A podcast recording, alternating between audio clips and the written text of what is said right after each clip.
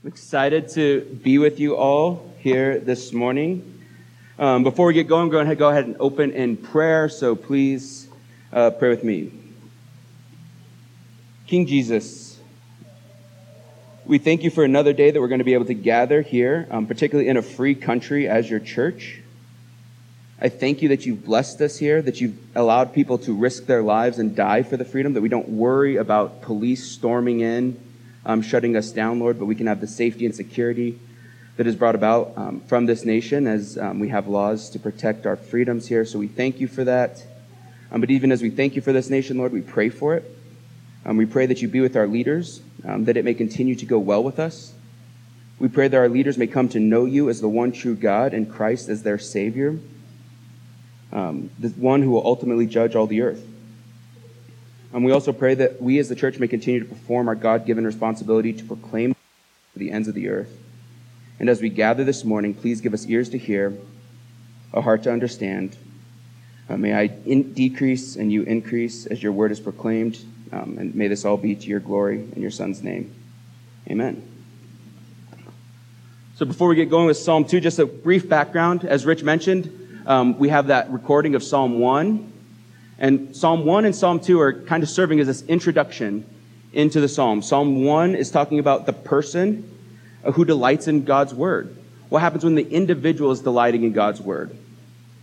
Whereas Psalm 2 is more addressed to a nation.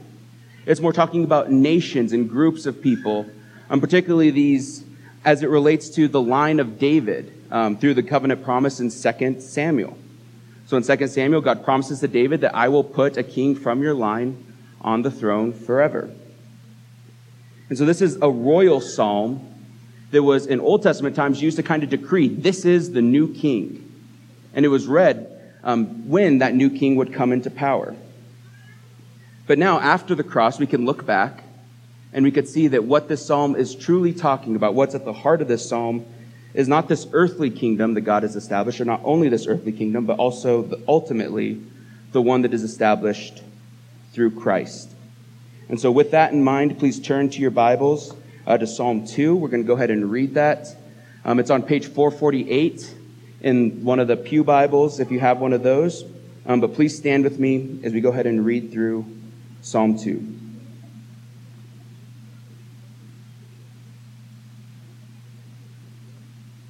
Why do the nations rage and the peoples plot in vain? The kings of the earth set themselves, and the rulers take counsel together against the Lord and against his anointed, saying, Let us burst their bonds apart and cast away their cords from us. He who sits in the heavens laughs. The Lord holds them in derision.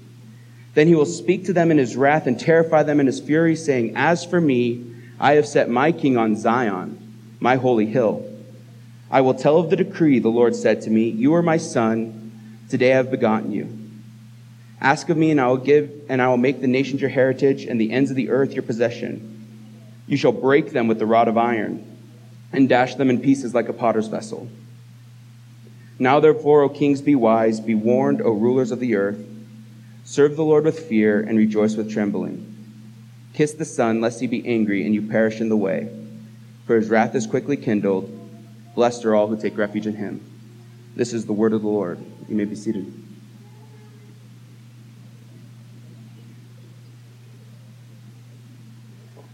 So I'd like to open today with a question. Um, right now, in June of 2021, do you feel the nation's rage? Right? Anyone? Anyone feeling the nation's rage a little bit? Feels like the temperature maybe turned up a little bit? We have news organizations that build profit by making us feel like the world's on fire. But we have actual nations raging against, against the Lord, against his law. We have rising violence across many of our major metropolitan areas. Violent crime is rising at crazy rates right now where people are being murdered every day. We have the gender, the transgender movement, where people are literally raging against God for the gender that, they, that He's assigned them, saying that He doesn't get to call them whether they're male or female, but they can choose for themselves. We see the nations raging as and we have people who are acting out against other image bearers of God purely because of the color of their skin or because of where they're from, how they talk. We see this nation raging against millions of image bearers every year as we slaughter them in the womb. We see sexual wickedness, abuse continuing to go on as people are raging against God's design of marriage and the covenant of sexual purity in that relationship. We see that being abused. And even now in June, this is Pride Month, as our nation has called it, where we've taken the very image that God gave us to promise us that He will never wipe us out with the flood again, and has used that to a rally cry to rage against him, to rage against him with our sexuality. All around us, the nations are raging. We see these raging nations. We see us as individuals raging against God, raging against our King. But this passage, this psalm, has been something that has been such an assurance for me. As we see a few things, we see one, that raging is nothing new.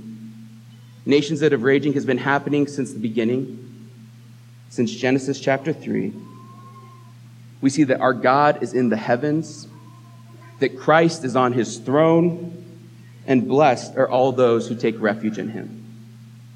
So today, what we're going to be talking about is the rule and reign of our God. How it promises wrath for all the rebels and shelter for all those who trust in him. We're going to do this in four different scenes as this film kind of flows. The first scene we're going to talk about is the reality of the raging nations. The second scene is going to be the response of our sovereign God. Our third scene is then going to be the reality of the reigning son. And our fourth scene is going to be the response for all of those rebel nations. So, with that, we're going to dive into the reality of the raging nations.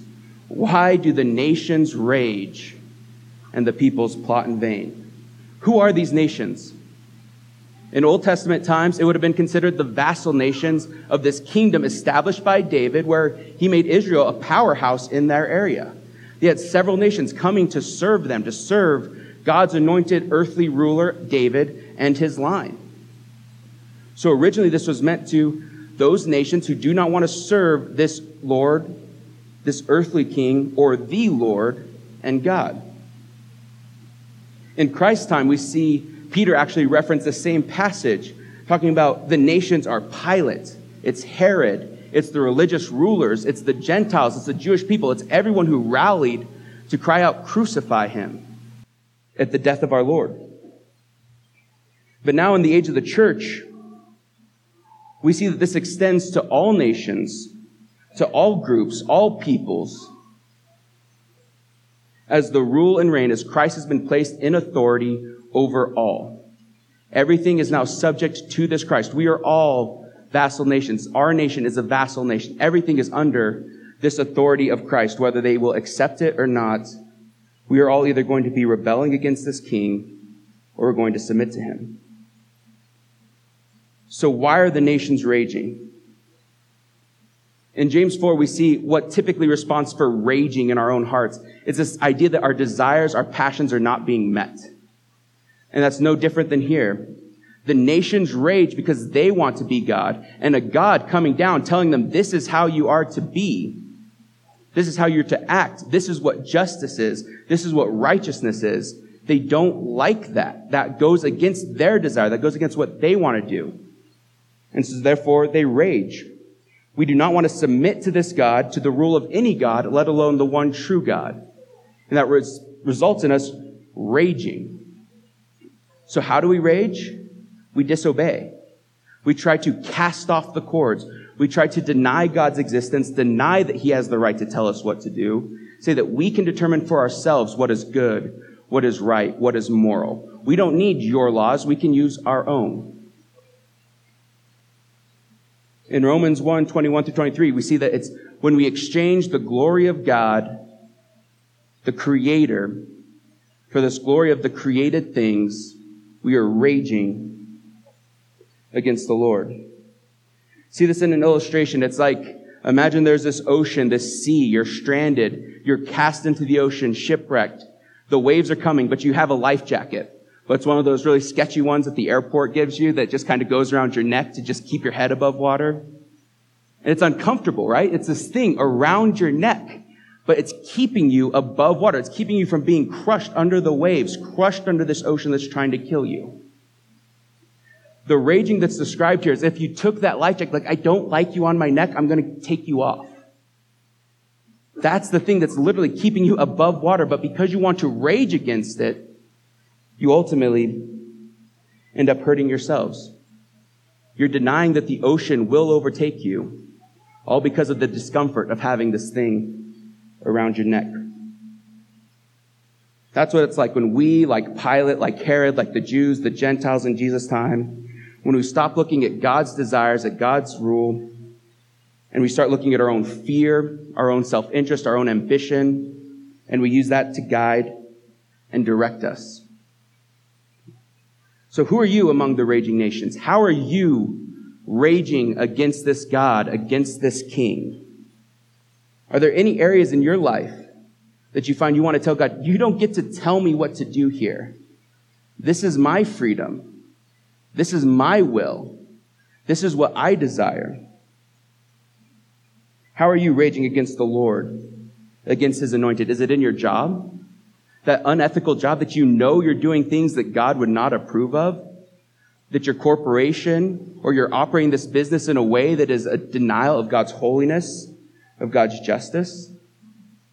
Are you raging against your family when you realize the call of a godly husband, a godly wife, godly children is to deny your own passions, to have to die to yourself, to do things that you don't want to do for others? But instead, you get angry. You get angry with your spouse, angry with your children, because you don't get to do what you want to do, so you rage. Is it here? Is it in the church? Is it those brothers and sisters? Maybe someone who's wearing a mask that you're raging against? Because how could they wear this mask and deny their freedom? Or are you a person wearing a mask that's looking at those not wearing a mask how can, I can't even love you because you're disagreeing with this rule, with this pattern, with this law that the government's established? How are we breaking our bonds of unity here within the church? Because we're not getting our desires, because we're going to rage against God and His rule of us that we should desire peace and unity amongst the body of believers.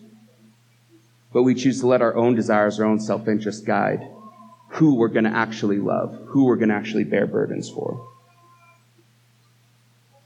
So what is our response to God or what is the response of God to this idol worship?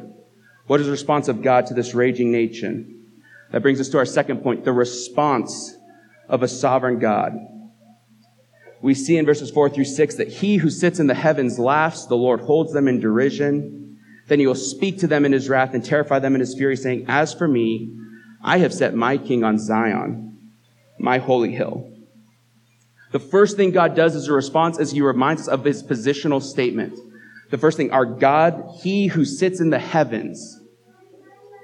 I think it's important for us to remember this. It starts with the position of who God is. He is not some earthly king. He is not some earthly power. He's not someone that we can just deny. He's not some carved idol who is unable to save, but he is the one who dwells in heaven. Psalm 115.3 says, Our God is in the heavens. He does all that he pleases. There is no one that he has to consult no one that he has to get approval from. There is no other sovereign that he's looking towards. He does all that he pleases. He is the ultimate God in control of all of our lives. He is in the heavens. He is above us, above us in power, above us in his position, above us in majesty, his holiness. Isaiah tells us even his ways and thoughts are greater than ours. We can't even comprehend how he processes through information as an engineer, that's something for me that I just am fascinated by that he can solve problems in ways we can't even comprehend. His, the way he works as God is something so above us that we can't understand it. But we know that it's good. We know that he's holy.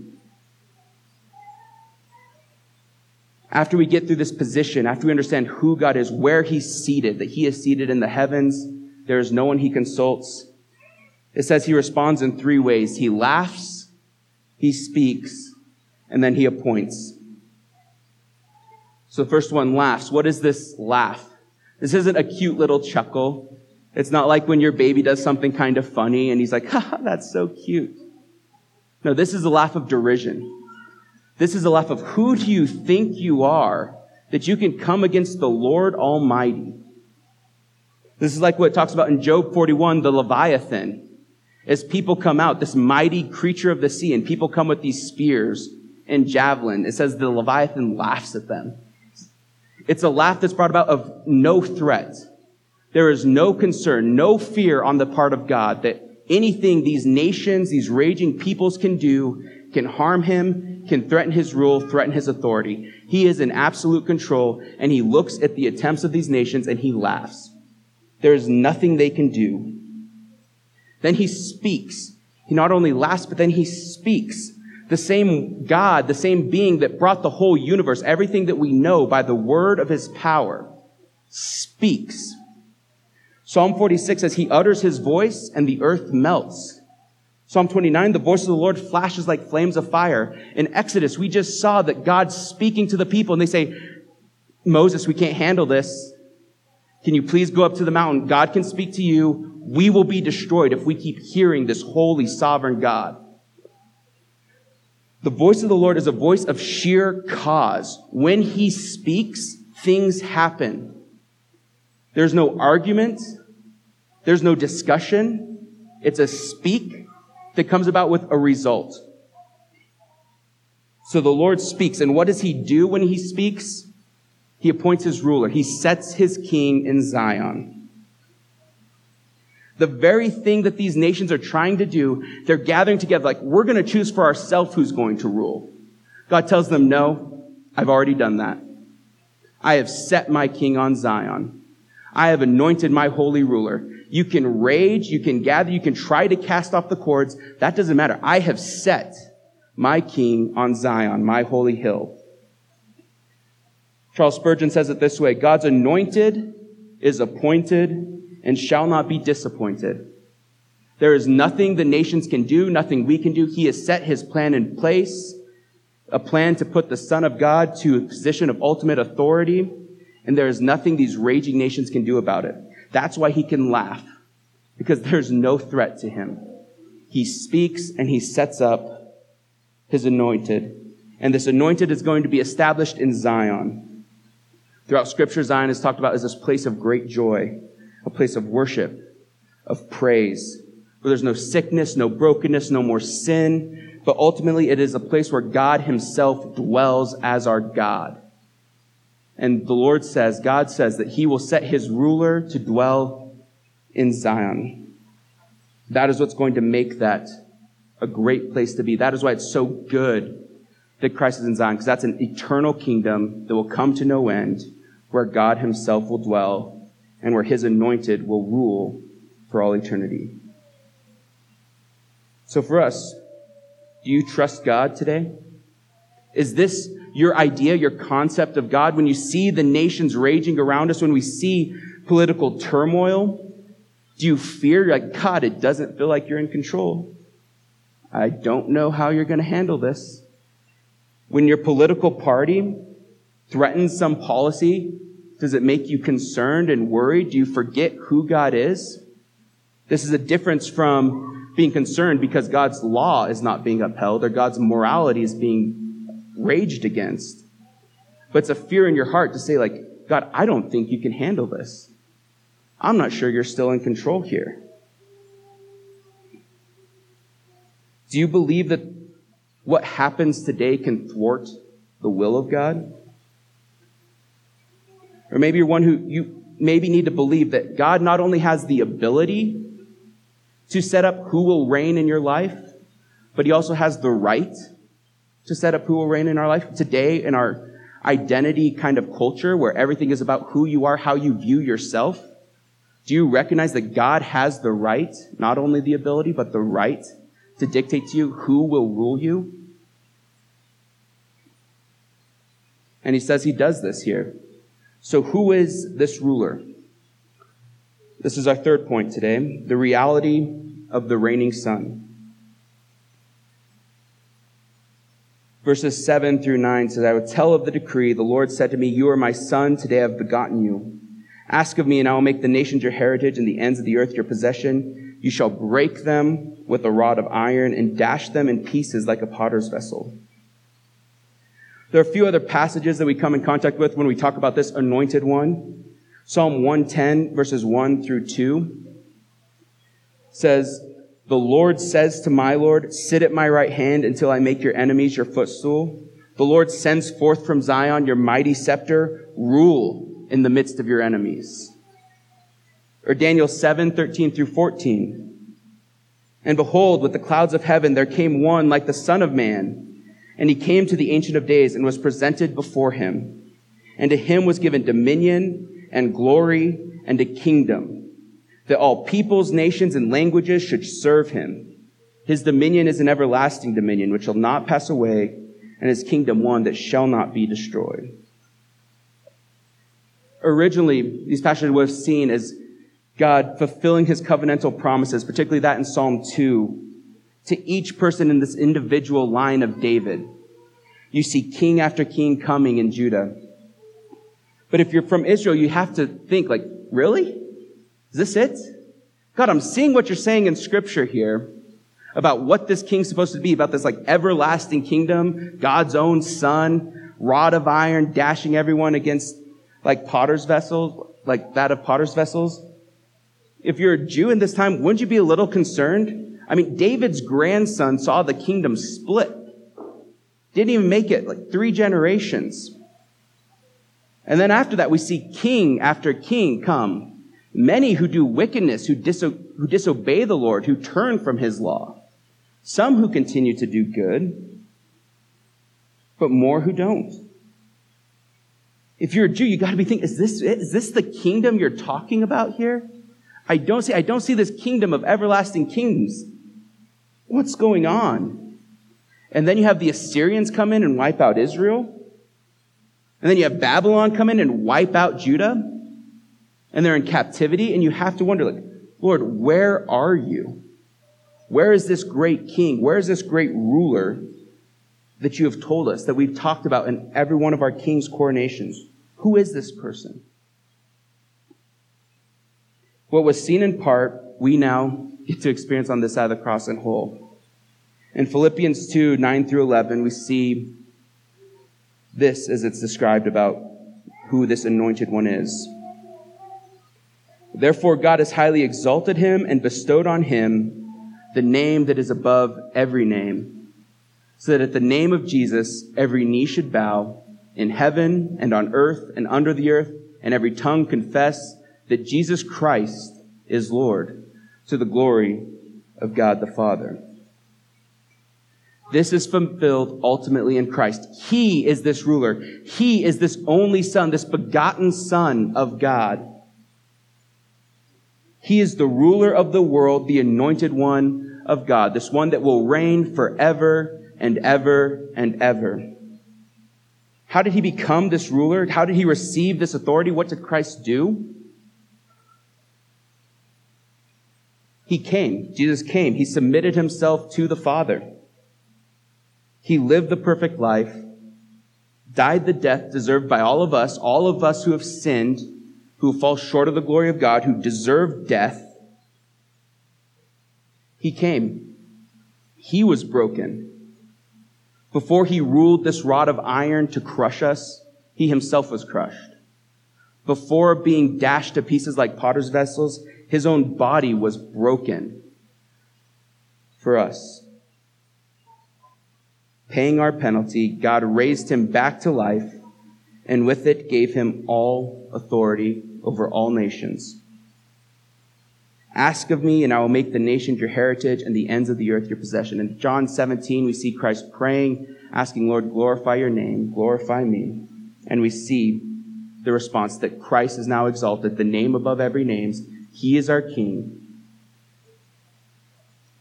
But now we get something that we don't like to talk about. As we see all these prophecies of old come rushing into the world in the person of Christ, the King is here. Now he's been exalted, but he will also execute his judgment. You shall break them with a rod of iron and dash them in pieces like a potter's vessel. That's something we like to talk about today, right? The idea of the Lord with a rod of iron breaking people apart, treading out, extending the wrath of God on all those who disobey. In Revelations 19, we see this image even in a little more gruesome language. First, it introduces the one, Christ, on a white horse, holy with a robe dipped in blood. The armies of heaven following him with the sword to strike the nations as he's carrying this rod of iron to rule. As he treads the winepress of God's fury with the name King of Kings and Lord of Lords, he bids a call to all the birds to come and gather because there's about ready to be a massacre. All of these raging nations are about ready to see the wrath of God poured out on them. It will crush them. It will break them. This is not going to be some atomic bomb dropped to prevent a long suffering war. This is the king coming to conquer, conquer. This is that final decisive victory that once and all will make the enemies of God, the enemies of the Lord, a footstool that will once and for all forever establish this new kingdom that ushers in the peace and righteousness of God, establishes the rule in Zion where there's no more weeping or pain, where we are God's people and He is our God forever. Is this your vision of Jesus? Do you have a category for this of Jesus in your mind? Or is Jesus just your buddy? Is he your pal? that friend, that Jesus take the wheel. Jesus loves us so much so that he gave his very life for us. He died the death that we deserve.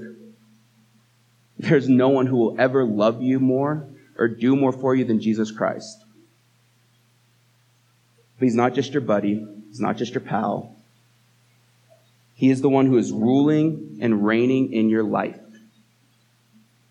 One of the biggest dangers that's going to be facing our nation today it's not some elected official, it's not some party. It's going to be a view of Jesus that is, he's not the one who's ruling. It's going to be a rule of Jesus that he's just okay with how I live my life. We got an agreement here. I can do what I want to do, and at the end of the day, he's going to save me because he's Jesus. He's my good buddy, my good pal. It's this Christianity without a cost. Because there is a cost. You will actively have to decide that you will lose your life, that you will submit yourself to this King, to this Lord, because He is the only one who is worthy to be this Lord. It calls us to give Him everything, to keep nothing of yourself, to let go of your desires, and as Rich already talked about, this joy that we get from that. This is not this religious ruling process where if you're having happiness, then you must be doing it wrong. This is the Lord saying, Do you want true joy? Do you want peace? Then come to me. I have joy. I have peace. You're not going to find it out there. You're not going to find it living for your desires. But you will find it with this one who is reigning. He is reigning. He will eventually execute God's wrath. This is sure. This is presented as something that will happen, just like he is set apart as Lord. The wrath is coming. So what is going to be then our response? What is the response of all of these rebel nations, these nations, these groups, these individuals, people that are gathering to rebel against their king? The response that's given by the Lord to them is again one of grace. It's a call of repentance. Now therefore, O kings, be wise. Be warned, O rulers of the earth. Serve the Lord with fear and rejoice with trembling. Kiss the Son, lest he be angry and you perish in the way. For his wrath is quickly kindled. Blessed are all who take refuge in him. After setting the stage, these realities, we see the raging nations, we see the response of God, we see the reality that his Son is reigning and is ready to pour out the wrath of God, we don't see God just saying, okay, now go do it. Hit him. Get him.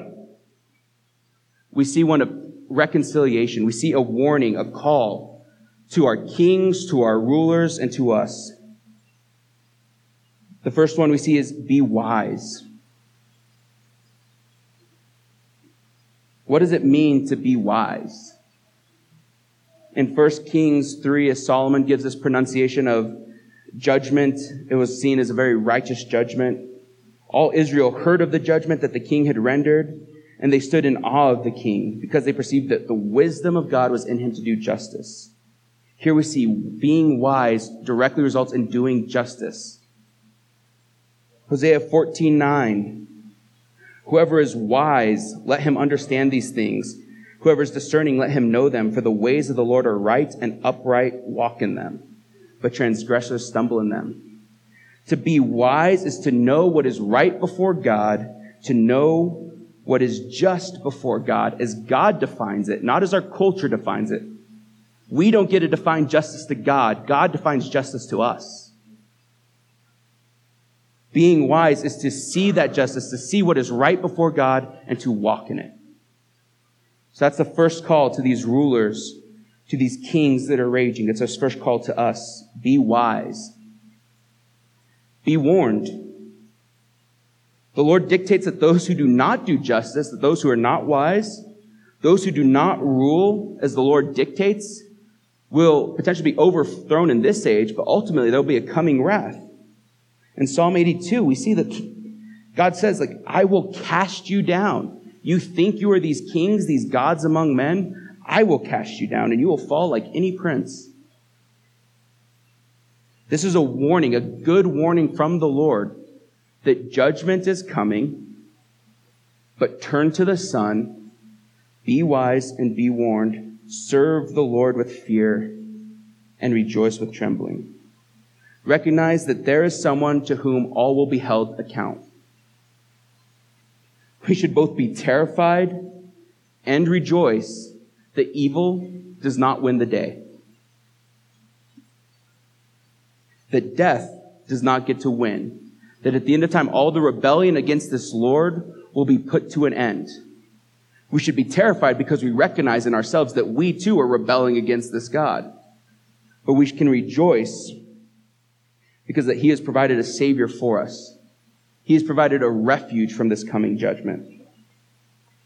But like a coil ready to spring is the wrath of God. It's ready to punish all in wickedness. Every wrong will be paid. Every evil will be held up to account. He is a just God. And that should cause us to fear and rejoice all at the same time. And so much more because of Christ. In our lives, we all experience hardships, wrongs that are done to us. But also in our lives, we all do wrongs to other people. For those of us who in Christ, we know that the wrongs we do are covered by His Son because of our faith in Him.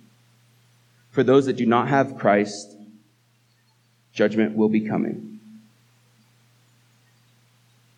And we see this final call, this final plea be wise, be warned, serve the Lord kiss the Son.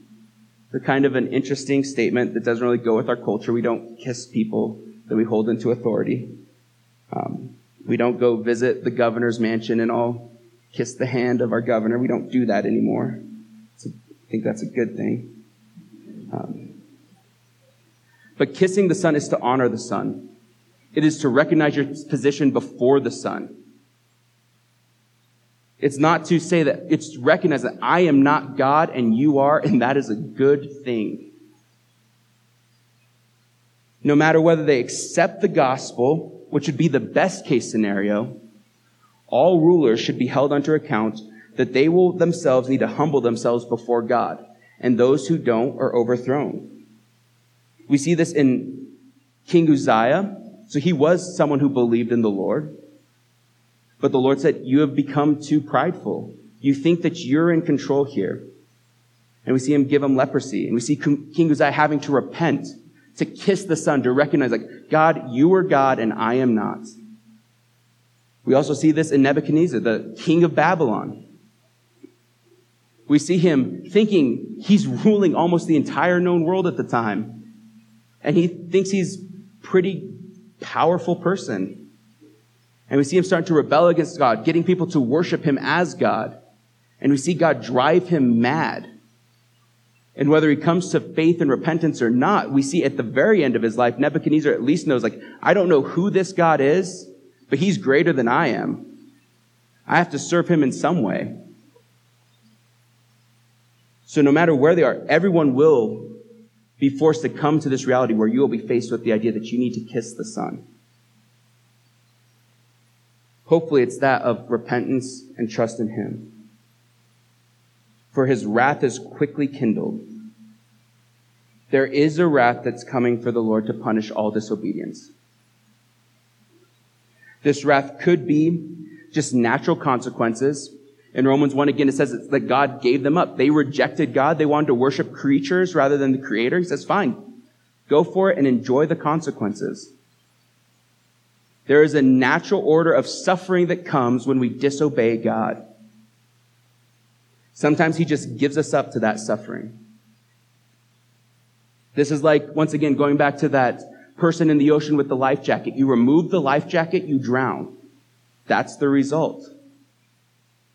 However, there's other places where we see an actual effective application of the wrath of God, where it's not always just natural consequences will get you. Sometimes God himself moves. We see that with the Tower of Babel. We've seen that in Exodus against Egypt. Throughout the Judges, the history of the kings of Israel, and ultimately, we see that in Revelation that there's a time coming where God is going to execute judgment. Now, this term quickly can be kind of confusing. You're like, it's been like 3,000 years since this is written, so how quick are you, God? The point here is not to set aside time the way we think of time. The Lord doesn't think of time like that. He's a timeless being. But the intent here is to display that there should be an urgency. It can come at any moment. It can come at any time. Every second that you're rebelling against this king, you're heaping up wrath for you on the day of judgment if you're not in Christ. There should be an urgency there. It should be expedient.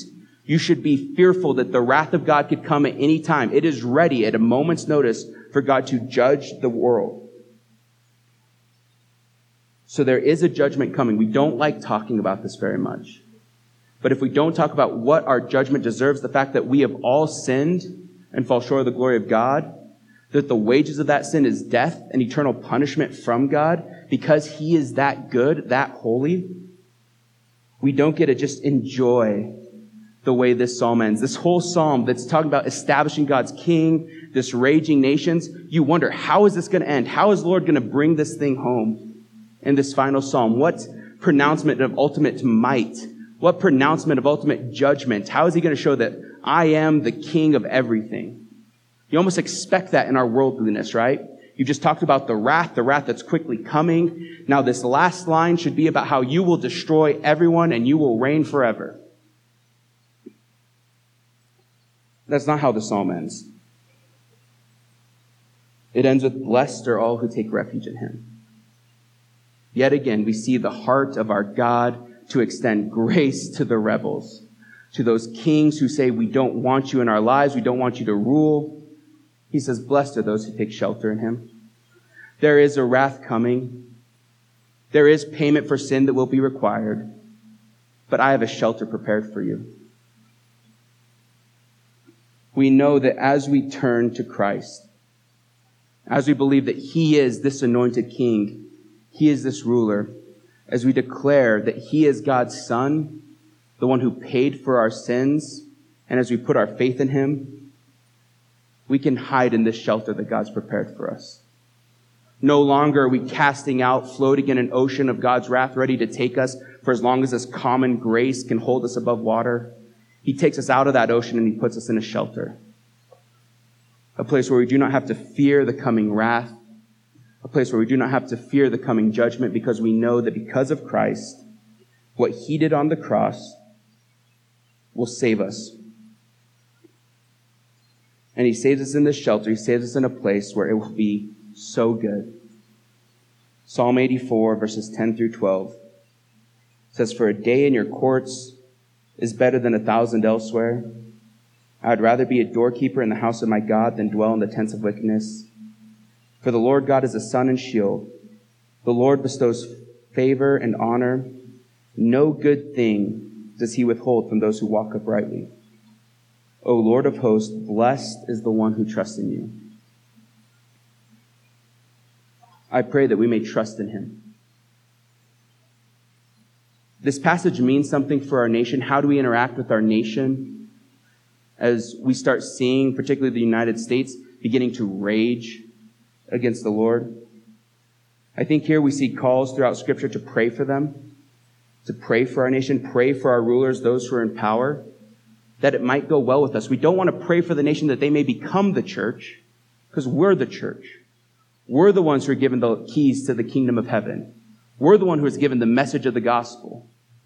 We're to pray for our rulers that it may go well for us, that we may have a free society, that we can openly share the gospel, that we can gather together as God's people. We should engage, engage our government. You should, in Jesus' day, that was just paying taxes. They had to pay taxes. They didn't get a say in their governmental system. We do. We should take that seriously. You should vote. You should try to use any levers of government to help ensure that the government continues to perform these God given roles, that it continues to allow us to be able to meet. But ultimately, we should trust. We should trust God that even if this gets taken away, even if the United States of America is no longer a free country in 10, 20, 30 years, we can still trust knowing God is in control. He has not changed. His position is still in the heavens. What about for yourself? How are you raging? Have you evaluated your lives? In what areas are you waging against the Lord? I pray that you be wise, be warned, and fear the Lord, and kiss the Son. There's a reality that we face. The nations are raging. People are raging. However, the response of the Lord is to laugh because his plans cannot be thwarted. They can't be thwarted by COVID. They can't be thwarted by any policy. They can't be thwarted by you, by me. He has set his son to reign in Zion. So what will you do? Will you rage and be crushed by the wrath of God as he ascends to his throne? Or will you kiss the Son, believe in his salvation, and be blessed? Jim Sayers, upon reflection of Psalm 2, he adapted it for a song. Uh, the third verse is how I'd like to close here. It says, Rulers be warned and kings be wise. God's only Son, do not despise. But serve the Lord with humble fear. Rejoice with trembling and draw near. Adore the Son. His sudden wrath can soon destroy you in your path. Yet safer all beneath his wings, who hide in Christ, our Lord and King. Let's pray.